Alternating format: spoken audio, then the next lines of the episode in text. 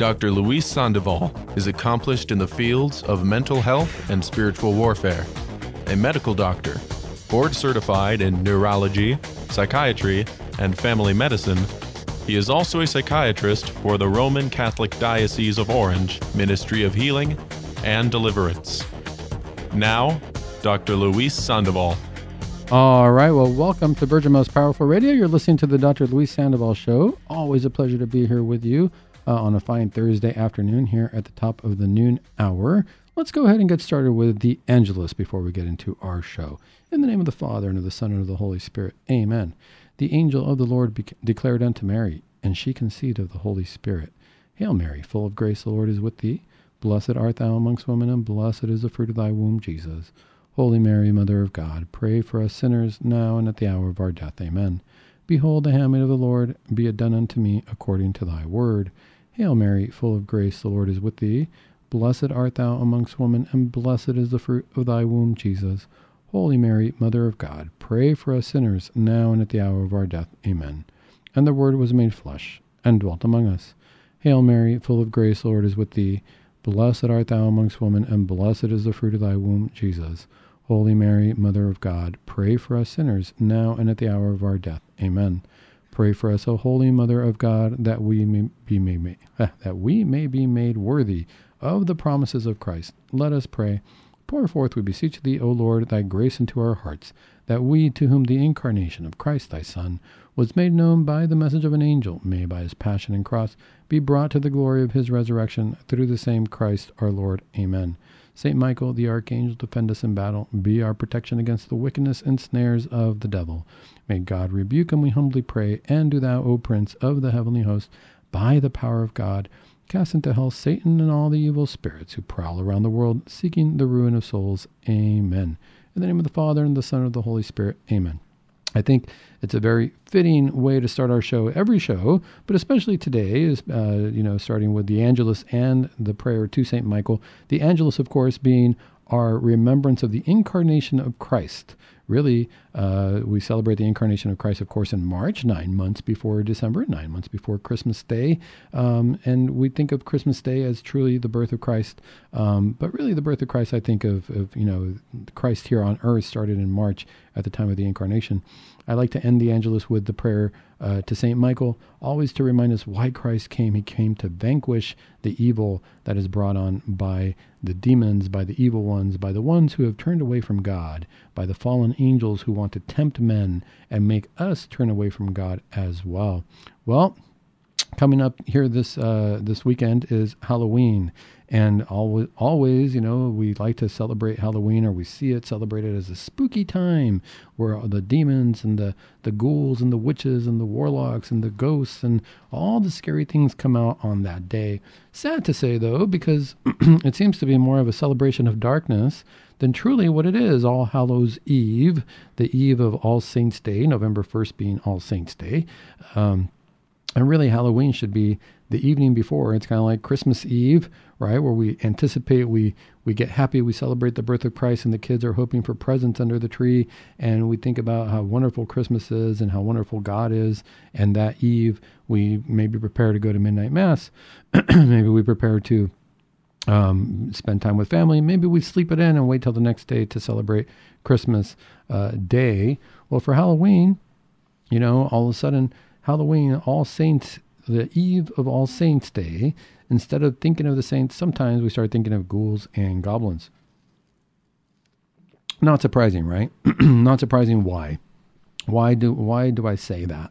Well, working in the field of deliverance, working in the field of uh, trying to vanquish and, and get away from the darkness and get closer to the light, it makes sense. It makes sense that the evening before that we celebrate all the saints, all of a sudden darkness would want to come out. I say that because obviously, if we were to focus that night and quietly sit in our rooms and meditate and think about what it means to be a saint, then the next day, not only would we want to celebrate the saints that we've already declared saints, that have already been presented at the altar uh, in the Vatican, that have already been presented as saints and declared saints on earth, we would want to start thinking about becoming a saint ourselves. We would look at their lives and say, How do I become a saint? How do I get closer to becoming a saint? It's the month of the Rosary. October 31st being Halloween, the last month of the Rosary where we where we focus on it. That's really what we should be doing, shouldn't it? Uh, we should be sitting down praying the Rosary, and on the eve when we think about the saints, right, as we consider a vigil, we go to the vigil masses, as we consider a vigil for All Saints Day. It's the day that we should really be thinking about how do I become a saint? Who are the different saints? Who speaks to me the most? Who could I model myself afterwards? Who do I know vanquished uh, evil? Because that's really what would happen. You know, we start looking at the lives of saints. We start looking at, wow, the saints really came about and they got rid of uh, the evil one. They got rid of, uh, they had to fight the devil in many ways. And it's important to think about that in our own lives. But of course, you know, Halloween comes around, and instead of focusing on our lives uh, as getting closer to saintliness and sainthood and and becoming more pure. So we started thinking about what's the scariest outfit I can get, and should I even do that? You know, as Catholics, should we even celebrate it that way?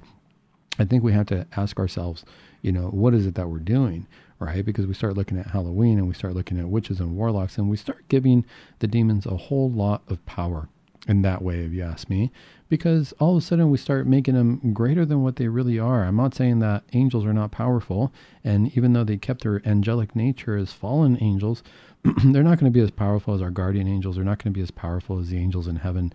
Um, it's like when we look in our society and we look at our lives and we realize that, you know, somebody could be very powerful, but if they start doing drugs, if they start, uh, you know, falling into deep sin, into vice, uh, into, you know, prostitution, whether participating or giving it or anything along those lines, um, they're not, you know, in society, we don't see them as as elevated people. We don't see them as, as, as people in society when we do that to ourselves. Even though in the eyes of God, they're still, you know, children of God and we hope to bring them out of any sin or vice.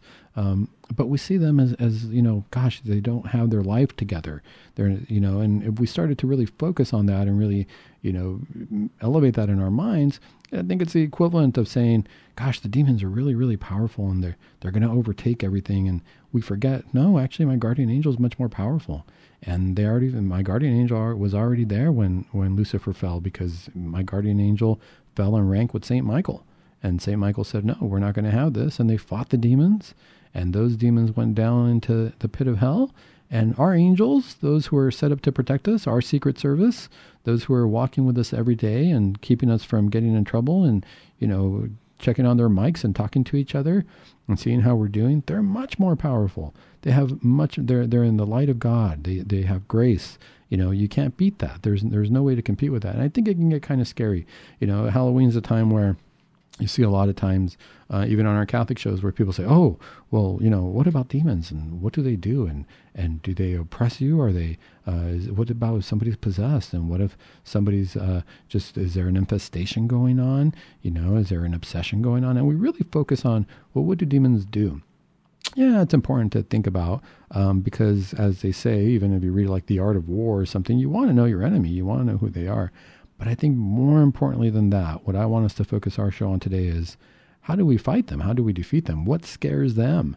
Because we got to remember that the grace of God living in us is more important than us focusing on the demons. What I would say is this you know, I see a lot of people get in trouble um, and, and through our deliverance ministry, uh, the people that come to us, they especially get in trouble when they hyper focus and feel that they need to study every detail about demons and what they do, and they start to get really enthralled by, oh my goodness, there's this, um, you know, sense of, uh, you know, this demon made made this person levitate, or the lights went on and off, or there was a flicker, or things of that nature. Well, I say, well, gosh, you know, in the Bible, I read that Moses split the Red Sea through the power of God. I think that's much more powerful. He split split a whole sea. I don't see any demon doing that. You know, works in a little space, tiny confined area. Moses split the Red Sea you know, Christ came and became incarnate. That's much more empower- important and powerful. But let's look at that. Let's look at what's really going to scare uh, the demons and how do we know that? How do we know that through um, the eyes of the saints and what the Bible tells us as well? You know, there's this great book uh, that I have that I, I, had read, and there's an article on it. It's if you've ever heard of uh, Dr. Paul Thigpen, uh, he writes really good books on deliverance, and one of the books is Saints Who Battled Satan. Um, and if you look at that and you look at some of the excerpts from that book, you start to see what was the mind of the saints. What did they do when they were fighting? um, you know, Saint uh, Satan. There's an article I'm going to post here that you that you can reference uh, where there was an interview with him, and I thought it was a good interview uh, where they asked him questions about the book, Doctor Doctor Thigpen, and they said, you know, well, what's going on? So let's look at some of these questions, so that when things do get kind of scary, if we start thinking Halloween is spooky, we start to remember, ah, that's not necessarily the case. We are spookier to the demons than they are to us. It's kind of like thinking of rodents. You know, rats can be kind of scary, but guess what? They're more scared of you are. You show up and they're going to run away um, so long as you're in the state of grace, not the rats, but the demons. Um, so here's a question Is there a saint that stands out as having an unusual or inno- innovative way of dealing with Satan? So let's learn about this. Let's see how this saint did it. Did it. Uh, Dr. Thigpen says, I recall how one day the devil sought to tempt Saint Benedict to lust. Saint Benedict, right? So everybody wears our Saint Benedict medal. There's a Saint Benedict medal behind me here on this side, actually.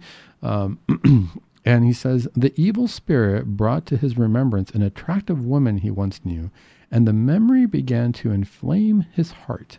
Gentlemen, how many times has this happened to us, right? It can. So Benedict was almost overcome by the passion. Just in time, he saw a nearby thicket full of nettles and briars, so he stripped off his habit and threw himself naked into the midst of those sharp, stinging thorns. He rolled around in them until his body was scratched all over and the temptation was gone. All right, Dr. Sandoval, what are you telling me? You're telling me that every time I'm tempted, I'm supposed to go jump into a bush and hurt my body, and that's how I'm going to get rid of the temptation?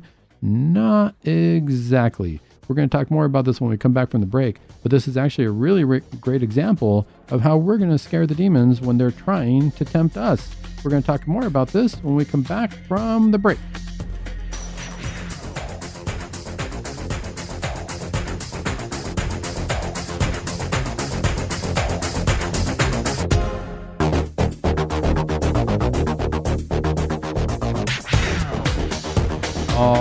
Welcome back to Virgin Most Powerful Radio. You're listening to the Dr. Luis Sandoval Show. All right. And today we are talking about how to spook the spooks. You know, as Halloween is coming up, uh, we're always uh, we're going to be surrounded by uh, people decorating their homes with skeletons and dark things and you know scary things and really a provocation of the dark side and you know if nothing else uh, we don't normally decorate that way i think in the fall it's great to have pumpkins and and uh, things like that. But uh, once you start doing scary jack o' lanterns and things of that nature, we really got to ask ourselves, what are we decorating our homes with? Would I decorate my heart with that? Is that what I want inside my home all the time? If somebody sees my heart, walks into my home, what do they see? Do they see a house of God or do they see a house of evil? Just things to think about um, as we do. I know some people say it's just for fun, and that's great. But once you work in deliverance, you start to realize, you know, everything we do has a consequence. Um, so I want you to think about it that way. But when we're thinking about spooking the spooks or getting rid of evil in our lives, what are the first things that we want to think about? You know, we don't necessarily want to focus on all the sensational stuff, all the parlor tricks that they do. You know, oh yeah, so the lights went on and off, so it's a you know a frame fell off the wall. Okay, I can get excited by that, or I can just ignore it and just say, you know what, that's just what they do. You know, I'm going to move on. But how do I get rid of them? Well, one of the main things that we need to remember is that they're going to want to make us feel less than, or they're going to want to make us feel weak, or they're going to want to induce fear in us. Why? Because that's all they have to give. That's how they feel. That's how people feel in hell. When they fell from heaven, think about it. Hell is a place strictly of fear. That's all they have. They have fear. They're all afraid. Even among themselves, they're afraid with each other. There's no order in hell. Um, and they feel less than. There's no way that they can't feel less than because if they see an angel, a true angel of God in heaven in his full glory, that's got to pain them beyond belief. Because for as much as they chose, out of their free will, they chose to be in hell they regret their choice and they can do nothing about their choice, but they accept their choice, but they want their choice, but they regret their choice, but they're full of confusion. And that's what they're going to sow because that's all they have to give. They have to give fear, confusion, insecurity. I mentioned um, uh, before the break about the temptation of a devil um, to Saint Benedict uh, when he was tempting him to lust, and Saint Benedict jumped in a briar and he you know, he caused pain to his own body to get rid of this temptation. Well, one of the things that's important before we talk on, on what St. Benedict did, let's look at the ways the devil's going to tempt us or what he's going to tempt us to. We're talking about this book that uh, by Dr. Paul Thigpen, uh, which uh, he wrote a few years back. Uh, I believe he wrote it back in 2016, and it was Saints Who Battled Satan. But in the book, uh, there was an interview, and in this article, there was a question that they asked him, and he said one of the questions was, "What are a couple of the most common ways that Satan tempts or accosts us?" Or chases us down. And uh, Dr. Thigpen says we typically can discern that a thought comes from us, uh, comes to us from outside ourselves when it comes by way of our senses. We see or perhaps read it or hear it, but demons have no bodies, so they can communicate thoughts directly into our minds bypassing the senses. This is a kind of stealth strategy, he says, because if we aren't discerning, we may assume that the thoughts they insinuate into our minds are actually our own thoughts, so we own them. This happens all the time. How many times do we have a thought that we don't like, whether it be a thought like St. Benedict, a thought of lust, or whether it be a thought of hatred, or whether it be a thought of jealousy or envy? And we're kind of like, where did that come from? Gosh, I haven't seen that kid since second grade. And why am I worried now about that pencil he took from me? Or why am I worried now as an adult about that time that kid made fun of me in fifth grade? You know, whatever it is, why does that come in to bother me now? I don't get it. I don't even want that thought, you know. But we start thinking that there are our own thoughts. There's something wrong with me. What's wrong with me? That's my thought. Well, guess what? We don't have to own our thoughts. We know what thoughts we are in charge of, but if there's a thought in our minds that kind of doesn't fit, well, that could be something else trying to put that bad thought in your mind and trying to bother you more than anything else, throw you off your game, get rid of your confidence. So let's see what else he says. He says Satan typically tries to influence us through deception, accusation, doubts, especially about God or his love of us, provocation. So he's going to provoke us. What's this thought provoking us to? To pride, anger, lust, despair, um, and to entice us to desire what is forbidden or to desire what is in itself good but would be obtained by illicit means, meaning that he might want us to think, no, this is a really good thing. You should do that. Um, but the way we're going to get it is by cheating somebody or by lying about it or by stealing. So this is really what we want to focus on more than anything else, is what I would say.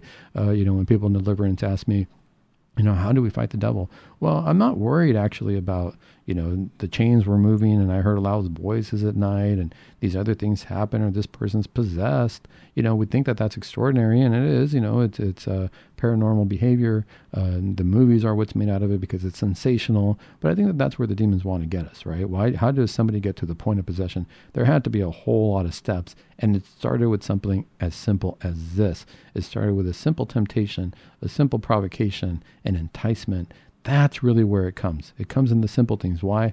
Because it's so simple for us to get to heaven. All we have to do is reject all that. All we have to do is turn to God. And it, very simply, we get to heaven. I'm not saying there's not sacrifice involved, but it's actually very simple. We just pray, we get closer to God every day, and we're going to attain heaven. Why wouldn't it be simple also to deceive us in that way if we're not aware or if we're not about our wits? The hardest part, and this is what I see in therapy all the time, we start to feel like we're no good we start to feel like we have no no recourse, no power ourselves, that we can never achieve any greatness or goodness, and that's really where the devil deceives us, right? Everything's a deception. Now, does that mean to say that we have no power? Yes, we do have the power, but the power that we have is not to fight the devil on our own. The power that we have is to choose God. And that's the important part. You notice what St. Benedict here did here when I read that story. Um, you know, the devil is tempting him to lust over a woman that he saw that was attractive, that he remembered, and the lust was there, and he jumps into a, uh, it says a thicket full of nettles and briars. So he actually hurt his body. But what he was doing, why did St. Benedict do that? I'm not saying that we have to do that, but he did a change of pace. He did a drastic, drastic change of pace. He hurt his body so that he could focus on something else, so that if his body was tempting him to lust, he was going to change that. What could we do if we're being tempted to lust without necessarily jumping into a, a briar of, uh, or into briars and nettles? Well, we can easily just get up and walk around. We could change it. We could go for a jog. We could run. We could change our bodies because our bodies are being tempted to act a certain way. Then guess what? I'm going to take control over my body. Somebody else is trying to get it, you know, a thought in my mind to make my body act a certain way. Nope, I'm not going to let that happen. I'm going to take control over my body and I'm going to make sure that, you know, I change it up. I make my body do something strenuous. I'm going to do some push ups. I'm going to get that thought out of my head and I'm going to get those feelings out of my body. That's what's important. That's really what's going to scare the devil because then they're going to say, oh man, he's on to us. He knows what we're doing. He knows that we're trying to tempt him and he's found the formula. He knows to change it up. I don't know what to do. And now he's focusing on God. God, we got to get out of here. I can't do that. I can come back and try again because that's what they're going to do also. They're going to keep trying. The devil's never going to stop trying to tempt us. He's going to say, Oh, you thought you figured me out? Okay, I'm going to get out of here for a while, but guess what? I'm going to come back because I'm going to study you a little bit more and I'm going to find that weakness. And I'm going to see, you know, that it's your pride because I'm going to make it seem that, oh gosh, you don't feel strong enough unless you face the sin. But little do you know when you face the sin, you're going to fall, you know, and you would have been much stronger had you walked away. Those are really the tricks of the demons. You know, not all these ghoulish things and these scary skeletons and, and funny lights or anything like that. It's really more a mind game. It's more a game of can I convince you that you're less than what you are? Can I convince you that God doesn't love you? Can I convince you that you're no good? If I can, I've won. But if we start to look at it from a point of view of, you know what, I'm not perfect. I have sinned. And in, it's only through God's mercy that I'm going to be saved, but I'm going to trust in God and I'm going to have faith in God and I'm going to pray that God save me, well, then that's where the devil's really going to run because he's going to say, I can't compete against God. I can't compete against your guardian angel. He already beat me once, multiple times. He's probably beating me all the time, every day. But if I turn, if you're turning to your guardian angel and you're praying to your guardian angel and you're turning to God and you're asking for the help from the saints, that's where the devil's going to run. That's exactly what happens during deliverance prayers. So if anybody's thinking about gosh, are the deliverance prayers like in Hollywood? No. Deliverance prayers are you're going to sit, you're going to pray, and we're asking heaven to come and to tell the demon to leave. It's kind of like in those movies where you see there's a bully in the neighborhood, and then finally the whole neighborhood gets together and goes up against the bully and says, "Get out of our neighborhood. None of us want you here." That's how they leave. That's that's exactly what happens. You know, um, Halloween unfortunately makes it seem that you know the bullies are much stronger than they really are. But we also we're going to let them be as strong as as they are insofar as we don't fight them, as we don't resist them. You know, and that's really what we should do. That's what St. Benedict was doing. There was another question here um, who said, it said, if you could put a spiritual toolkit together and send it to people so they can combat and keep Satan away, what would it be? Um, and he says, well, I guess that's precisely what I intended when he wrote. He wrote another book called the Spirit, the Manual for Spiritual Warfare, um, and in that he says, really, it's about churches' teachings about how we engage spiritual combat, um, and really more than anything else, we have to focus on the relevant teachings of the church, scriptural text, texts, words and anecdotes from the lives of the saints, prayers, devotions, and hymns. And that's really what we're talking about. You know, we can make Halloween, if we have enough faith, we can get make Halloween go away by just going outside and opening the Bible and exposing it to the whole neighborhood. And then all those evil signs would fall apart, you know. Um, it, what it comes down to is when when we're being uh, when there's a battle when we're being tempted when we're being uh, made told by the demons that we're no good that they're much stronger than we are that we're never going to be able to uh, make it out alive so to speak mm, that we're not going to make it to heaven all we got to do is go back and start reading the text. Let's look at what's true. Because if those are all lies the way we truly combat the demons is with the truth. The lie is that the devil's won. That's what he wants to tell you. He wants to tell you that God's abandoned you, that he's won, and there's no way out. We're only going to combat that. We're only going to uh, be victorious against the lies by bringing in the truth. And what is the truth? This is where the most powerful words Christ could have told us is, I am the truth. And if that's the case, and we believe that, guess what? Open your catechism. Start reading that. Once you start doing that, you start filling your mind with the truth, all those temptations are going to go away. Open the Bible, get to the Gospels, see what Christ is saying.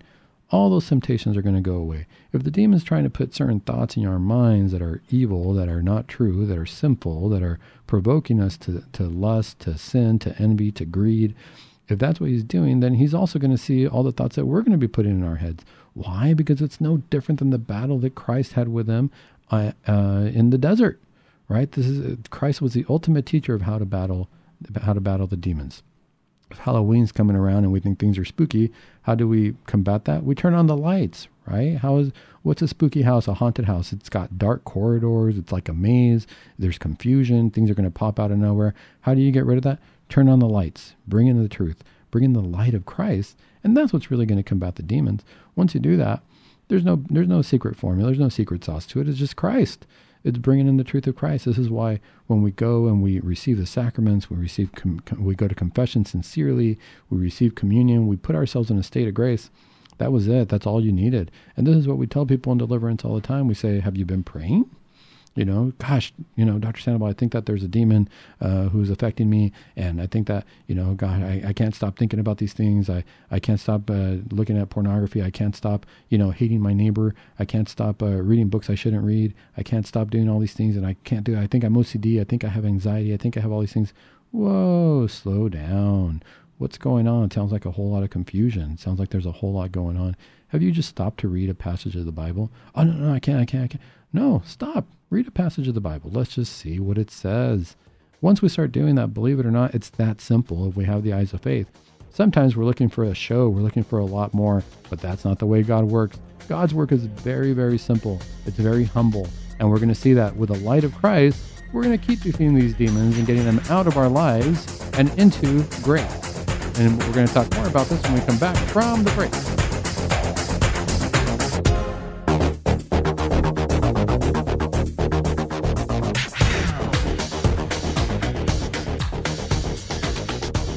Right, welcome back to the Dr. Luis Sandoval Show here on Virgin Most Powerful Radio.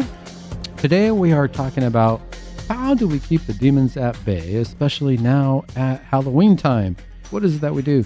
What we got to remember is that Halloween is really the eve of All Saints, November 1st, All Saints Day. That's a huge day. It's the day that we celebrate all those who are victorious, who made it to heaven, who followed God's path and decided, you know what? I'm going to give up everything in this planet. I'm going to give up everything that I know to be true, and I'm going to focus on what God knows to be true. And if we really wanted to focus on that um, on the eve of All Saints' Day, it's really a preparation to think about all the saints. It makes sense that the enemy, the evil one, is going to say, No, don't think about the saints, think about the damned. Think about coming down to hell. Think about coming down here. you know, we turn it into a kid's game for trick or treat. We say, Oh, you're going to get candy. Um, and there's nothing wrong with getting candy. There's nothing wrong with celebrating the eve of All Saints with candy and, and thinking of it as a as a joyous time, as a happy time. But really, if the kids are going to get dressed up, I would encourage them to get dressed up as something nice, as something that's going to inspire me to be closer to Christ and closer to God. What makes most sense to me, uh, keeping the demons at bay on the eve of All Saints Day, I think that's the perfect time to read on the lives of saints you know, to ask our kids, hey, who's your favorite saint? You know, tomorrow we're going to celebrate all the saints and hopefully we're going to meet them all and hopefully we will be counted among all the saints, right? When the saints come marching in, uh, I want to be in that number and hopefully I'll be one of the saints. But the night before, hopefully we can prepare our kids and say, hey, you know what? Tomorrow is a Feast of All Saints Day. We're going to go to Mass. And tonight, as we talk about it, and you might get candy, but, you know, which saint is your favorite saint? What characteristics do they have? Who do you want to be like? Who do you want to uh, uh, emulate uh, as a saint? And what virtues do they have that you really liked? This is a great time to educate our kids on a lot of things from the Catholic faith. You know, what are the virtues? You know, of all these virtues, do any of them sound important to you? Do you think any of these virtues are going to uh, lead you to a life of saintliness? What about the works of mercy? Let's look at the spiritual works of mercy. Let's look at the corporal works of mercy. You know, as we're doing this, and we're going out, and let's say that you are going to go trick or treat or get candy. Well, you know, can we give some of this candy away to people less needy? Do we need all this candy? You know, what happens if you eat all this candy in one night? You're going to get sick. Is that gluttony? What is that? So it's a great time to really educate our children and to turn anything Catholic. I mean, everything is already Catholic if we look at it that way. Um, it's just more a matter of us celebrating our faith. So let's look at there's another question here is what virtues are the most important in keeping evil at bay and how to use those in practical ways to protect ourselves. And Dr. Thigpen says, since ancient times, a number of wise Christian spiritual advisors have counseled that humility is the foundation, the foundation for all the virtues. It's a soil in which all the other virtues grow. So I would emphasize that's the one above others. As a practical example of how humility can protect us from the snares of the devil, consider the story told among the ancient fathers and mothers of the desert about a humble monk who was once in his cell praying. Let's see this story. The devil appeared to him in disguise as an angel of light to tempt him into pride. He announced, I am the angel Gabriel, and I have been sent to you. But the humble monk was not deceived. He replied simply, Better check and see. You must have been sent to someone else. I'm not worthy that an angel should be sent to me. And so the devil vanished, vanquished by the monk's humility. It really comes down to that. You know, it's that simple. Remember, I said it, we think that it takes this big act uh, on the side of the person. We, we wait for, gosh, you know, the people come to deliverance and, Father, I need you to do this and say these prayers and we need to do this. And they think that this big operation to get rid of the influence of the demons in our lives. And the reality is something as simple as saying, eh, I don't think I'm that worthy. You know, I'm going to keep following Christ, but I'm going to, you know, bring myself down so that if I am being tempted to pride, realize uh, there's probably people more worthy than I am. Somebody else can probably do this job better. And it might be true. It's not to say that I can't do the job well, but just remember somebody better might come along. It's that simple just to have the thoughts of, I'm nothing, and only it's only through God that I can be anything. It's like St. Paul tells us, right? He says, I glory in nothing, I don't glory in anything I do, I only glory in Jesus Christ, because I realize that it's He who is working through me. That's really what it comes down to. That's how we fight evil, and that's how we fight the demons uh, in our lives, in our everyday lives. Right now, we talk about it a little bit more because for Halloween, you know, we love to say, "Oh, well, what do the demons do? Oh, so how do they oppress you? So how how do they possess you? How do they infest a, spla- uh, a space?" Yeah, that's great to talk about for a little bit, but at the end of the day, it, you know, it can get old. It's the same stories over and over. Ask yourself, have you heard anything new in that respect? No, but when it comes to virtues, I can always find new ways of improving myself. I can always find new ways of getting closer to Christ. That's much more exciting. That's much more interesting. And that's what it comes down to. I think one of the best examples that I ever heard of that, which I thought, wow, that is ingenious. And we don't think about it, but we need to think about things in that way a little bit more was Father Peter Glas. If anybody's ever uh, watched his shows on YouTube, Father Peter Glas is a wonderful, wonderful priest uh, from Poland. He was Polish and he was an exorcist uh, uh in Poland. I believe it was Poland or England. He was the exorcist, but he's a Polish priest.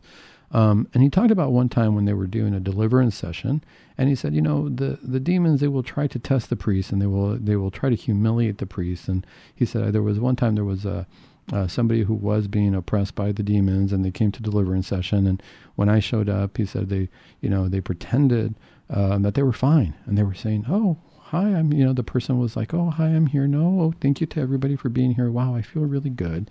And he said, I could see that they were still being influenced by the demons. He said, I could see that this person wasn't well. And he, he said, I told everybody there. He said, no, they're just tricking us. They're still there. And he said, everybody turned to him and looked at him like, what's wrong with you? He said, no, they're still there. And they, he said, well, you know, I felt ashamed. And everybody kind of laughed and said, oh, this priest doesn't know what he's talking about. They were going to end the session. They were going to walk out. He said, okay. And he said, you know, I felt humiliated. He said, I really did, even though I knew that I was right, but I felt like I felt really stupid because everybody was making me feel that way and the demons wanted to make it seem that way. And he said, and so what I did was he said, okay, well, let's just, let's just leave here. Let's just very humbly, um, you know, walk out. And he said, I, I, I just want to do a final blessing for everybody. And uh, he said, okay, I'm going to do a final blessing, uh, you know, feeling embarrassed. And he said, and I'll, and I'll have, uh, I, I got my crucifix and I did the prayer and I said, I'm just going to uh, pass this crucifix around and have everybody kiss it, you know, and I'm going to bless everybody with the crucifix and have them kiss it. And sure enough, he was going around, and as soon as he came to the young gal who was being uh, influenced by the demons, she started screaming and moving around and, and, and just saying, Get away from me, get away from me with that thing. And then everybody realized, Oh, gosh, she was right. I couldn't believe it. We couldn't see it because we couldn't see it with our own eyes, right? So we wanted to make believe that, or we wanted to to just believe what we saw, and so we made him feel bad. And he said, you know, and pretty soon, then he's all, then I wasn't humiliated anymore. He's all, I gave myself to God.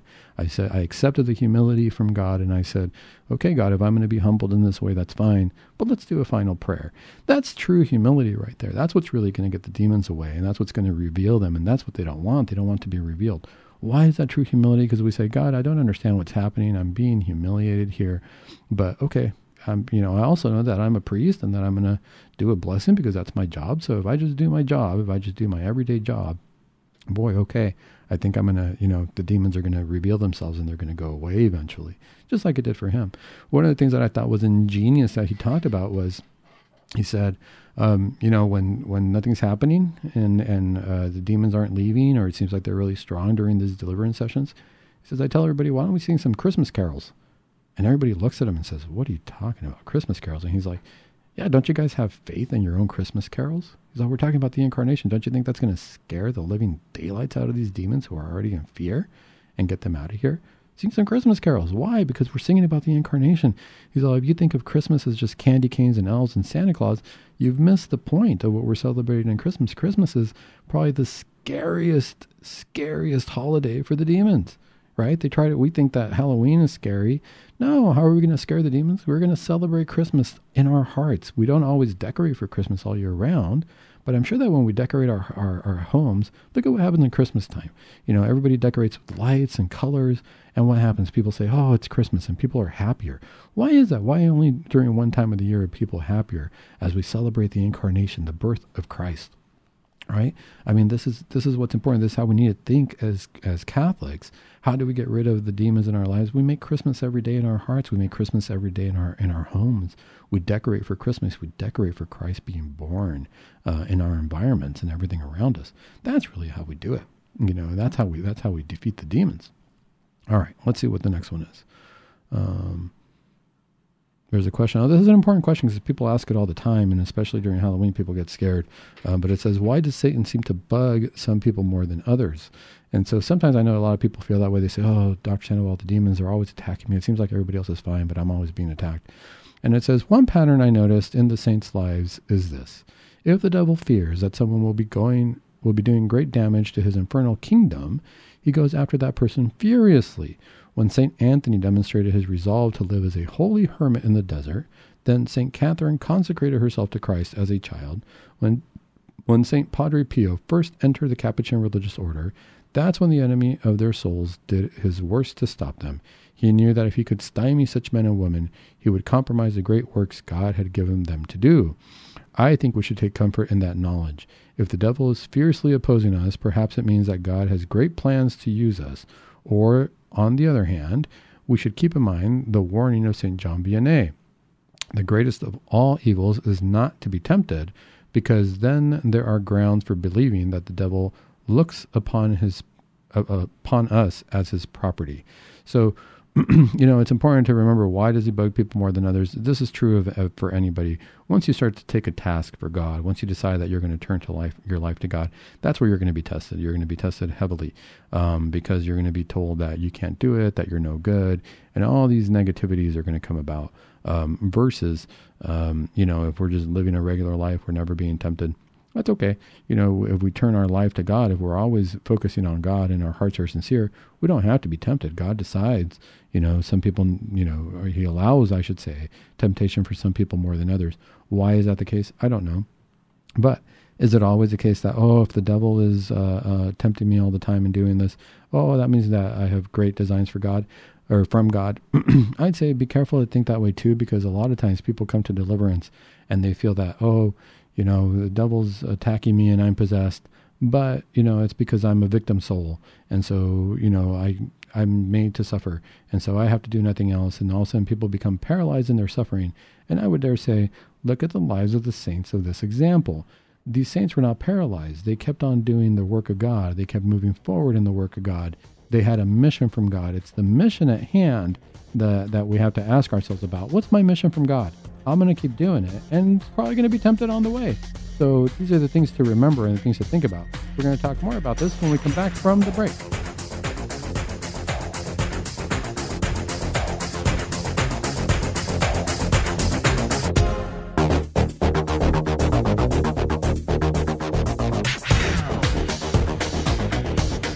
All right, well, welcome back to Virgin Most Powerful Radio.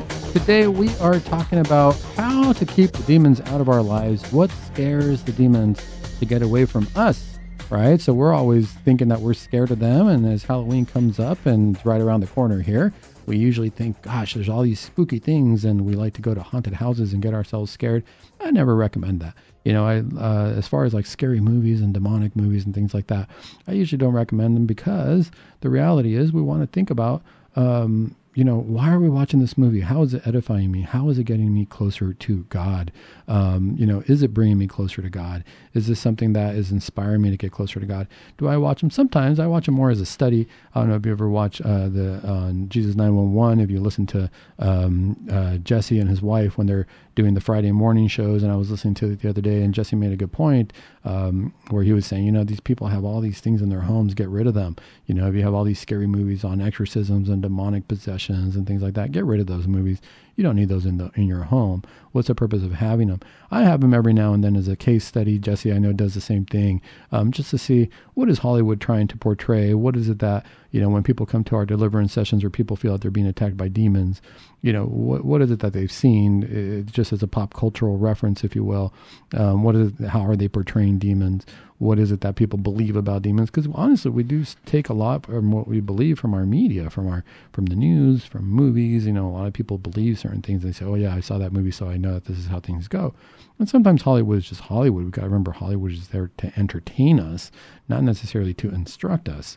Um, there are some good documentaries and movies out there but you know we got to be judicious about what we watch and what we see um, and as the holiday for Halloween comes up, I always want to keep the focus on, you know, this is the evening of all the saints. This is the evening of us getting to heaven. This is the evening of us uh, making it to heaven, and we should think of it that way. Um, as we're talking about this show, I know some of our listeners uh, kind of get intense about it. So why don't we say uh, Our Father to, to make sure that we quell the, anything bad and we, we rest our spirit. In the name of the Father, Son, and Holy Spirit, amen. Our Father, who art in heaven, hallowed be thy name. Thy kingdom come, thy will be done on earth as it is in heaven. Give us this day our daily bread, and forgive us our trespasses, as we forgive those who trespass against us. And lead us not into temptation, but deliver us from the evil one. Amen. In the name of the Father, and of the Son, and of the Holy Spirit. Amen. You know, that's the original exorcism prayer right there, taught to us by God Himself through Jesus, right? Jesus tells us, you know, this is this is the way you should pray. And what do we say at the end? Deliver us from evil. Deliver us from the evil one. Um, it's the the first prayer of exorcism. It's the most simple prayer you can pray. Um, if you're ever feeling that way, if you're feeling like, oh man, I'm getting a bad influence, or I'm really scared, or I'm really worried, say an Our Father. That's all you need. You can always say an Our Father, a Hail Mary, and a Glory be. That's all you need to do with the eyes of faith, and everything will be cleansed. I've been going through this article uh, where they were interviewing a Dr. Paul Thigpen, who's written a few books on uh, the on deliverance and on saints. And in particular, this one's saints who battled, uh, who saw hell, who battled the demons. Um, and he's being asked a few questions which are pretty interesting. We're going to go through these questions here uh, on the last part of the show. So, a couple questions How can we know what comes from Satan and what doesn't? How do we present ourselves from getting paranoid? excuse me, prevent ourselves from getting paranoid and overly focused on the evil one? I love this question because this is the most important question of the day when it comes to dealing with uh, the dark side, if you will. And this is what his answer is. He says, Scripture speaks of our ongoing battles with the world the flesh and the devil. He said he references the book of James, chapter four, verse one through seven, and he says it's true that at times our struggles with the flesh and the world may not be directly provoked by the devil's interference. Still, he takes advantage of those struggles and seeks to establish a stronger presence in our lives through them. So we need to pay close attention to his movements. I think that if we can establish a habit of recognizing the source of our thoughts, the better part of the battle will be won. That kind of discernment is cultivated through the usual spiritual disciplines recommended to us by the church frequent prayer, prayer mass attendance and Eucharistic adoration, regular reception of the sacraments, especially the Eucharist and reconciliation, scripture study, and even memorization, and wise counsel from trusted advisors. You know, this is really important. This is what I mostly tell people, and this is really where deliverance comes in you know, at the end of the day, if you're worried about the evil in your life, if you're worried about it that it's demonic, if you're worried that it's coming from, you know, from the dark side, from hell, from from demons, then really, what's the, what's the solution? Live live a, live a Catholic life, you know. And how do we live a Catholic life? It's like I always say, we got to think Catholic so that we can live Catholic, so that we can be Catholic. We're gonna we have to start thinking Catholic. And how do we think Catholic? by reading you know how what comes into our thoughts how do we gain knowledge as human beings well one we look at nature right so if nothing else if i were born on a desert island and there were no books or anything around me i would just look at nature and learn from nature i would see that the birds come in a certain time of year there's a sun rising at a certain time the sun sets i need to shelter myself from the rain and the elements so i would learn from nature but here I also learn from books, right? We, why do we go to school? We learn from books. I learn my math, I learn my reading, I learn my science. So we learn all these things, we open books, and that's what fills our minds with knowledge. Well, what's going to happen if I start reading about the Catholic faith, if I start reading about the church? Well, when we go to school, we, we worry about our children's education, and we see that on the news all the time where we say, what are the teachers teaching them? The parents have to have a say in what the teachers teach our children, right? School boards can't decide um, what to teach our children other than the basics of knowledge in terms of, you know, the sciences and things like that. But when it comes to religion and socializing, and that, that the school is not a place for that. We're, now we're seeing that the parents are a place for that. Why? Because whatever we read, whatever we learn, not only goes into our minds, it goes into our hearts. And so when it comes to deliverance, when it comes to getting rid of the spooks, if I start reading the Catechism of the Faith, if I start reading our Bibles, if I start doing that, it's going to go into my mind and the Word of God is going to live in my heart. There's no way a demon's going to want to be around when all I think about is God and the Word of God and I have God in my heart. How in the world is the devil going to be there? It doesn't fit. It's not going to. It can't be there. It's like uh, the first chop, the first uh, uh, verses in the in the Gospel of John. You know, the light, the darkness could not overcome the light. Right? God was the Word, and He was with God. The darkness could not overcome it. When we fill our minds and our hearts with, with light, the light of the church, it's not going to be overcome. And when we do that, we're going to we're going to desire prayer. We're going to desire going to Mass. We're going to desire going to the Eucharist. There's not going to be an evil influence. If something bad happens in our lives, we're going to see it actually as a blessing from God. We're going to turn everything to God and we're going to say, Thank you, God, for everything you've given me, for everything you've settled in our hearts. Um, you know, we study our scripture uh, and we turn to the lives of the saints, is what I'm talking about. These are people who went before us, who knew how to battle this, who knew how to walk those grounds, and who are going to teach us. You know, this is the best way to get rid of um, to know what's coming from the demons and what's not. If I just continue to focus my put everything in my path towards God, then you know what? I might be tempted in certain ways. Some things might come from the devil, but I'm going to be training myself. I've already trained myself to only look at God, to only look at the Eucharist, to only look at the Bible, to only look at that which is Catholic in my mind. I'm already thinking Catholic, so I'm going to live Catholic. I'm going to make Catholic decisions. If I start noticing in myself that I'm feeling prideful or envious or gluttonous or lustful or things like that, I'm going to recognize that because I've already been training for that. I've already been training for that and I realize, you know what? These thoughts are coming in my mind. I don't like them. It's not something that I want. Eh, I'm going to go pray a little bit. I'm going to go read a good book a little bit. I'm going to change this negativity for something positive, and then I'm going to be positive for other people. This is when we really want to get rid of, of the evil in our lives. Sometimes some people don't. You know, they think they do. They want to be able to. What really happens is in deliverance, a lot of times, sadly, a lot of people come and they say, you know, i am feeling that I'm being influenced by demons. Um, you know, that my life's been turned upside down. Thing, weird things are happening in my home. Um, and we say, okay. And they say, yeah, I want some prayers. I want to get rid of all that. And we say, okay, but you can't live a life of sin anymore. You can't, you know, be uh, uh, lustful. You can't live with your with your girlfriend anymore. You got you got to live a Catholic life. You got to follow these virtues. You know, you got to start praying. And they're like, ah, I don't know that I want to do all that. I just want all this bad stuff to go away. And it's like, well, okay, well, what do you want us to do? Because if you have all this bad stuff around your life, and we're telling you the demons are attached to sin, so you got to get rid of the sin, but you don't want to get rid of the sin, we can't get rid of the demons. It, it doesn't happen. I remember there was a, a family one time, it made the news down in Mexico. you know, there was a family where their kids were possessed, and they really were. It was, it was a true possession. Um, and they uh, they went to the bishop. The, the family members went to the diocese there. They went to the bishop, and the bishop went over to the house and he asked them, you know, so you guys are going to go to mass, you're going to start living Catholic life. And they said, no, we don't want any of that. We just don't want our kids to be possessed. And he said, I'm sorry, I can't perform an exorcism. And a lot of people critiqued the bishop and they said, how could he possibly do that? How could he leave these kids possessed? And it wasn't that he was leaving them possessed, it's that they didn't give him the opportunity to remove them, to perform the exorcism. It must be a lot of like when Christ went to um, different places and it says in the Bible, you know, what does it say? He couldn't perform miracles because the people had no faith.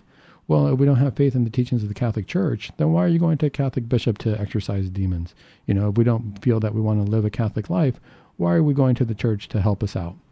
It doesn't make sense, right? If I'm going to the Catholic Church to help me out, then that tells me that I believe that to be the truth and I want to start living that kind of life.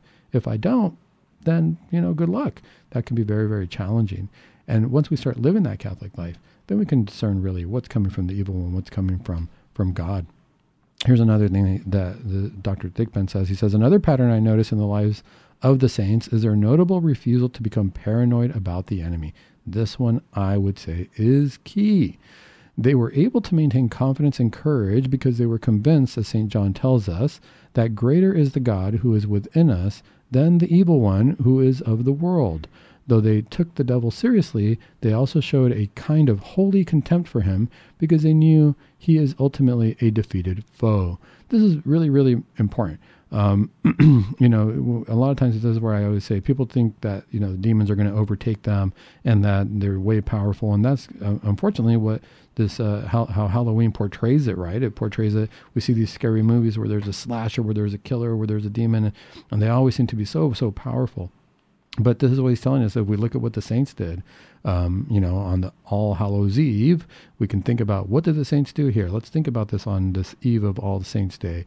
Um, they didn't become paranoid about the enemy. They said, you know what, he's going to put on a show. He's going to do whatever he's going to do. Halloween's going to look the way it's going to look.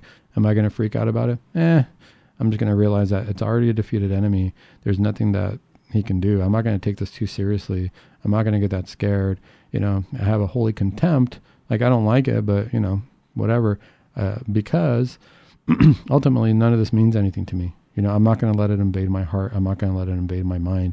I'm going to move forward, and I'm going to be fine. And they're going to do whatever they're going to do. But in my mind and in my heart, I'm going to turn all that to God. And it says, for this reason, despite sometimes intense physical, violent combat, some of the saints had playful nicknames for the evil spirit that tormented them. St. Catherine called him the pickpocket because he tried to steal souls. St. Pio called him the ogre. St. Gemma Galgani called him um, Chiappino, which means the burglar. St. John Vianney called him the grappin, which means the wrestler.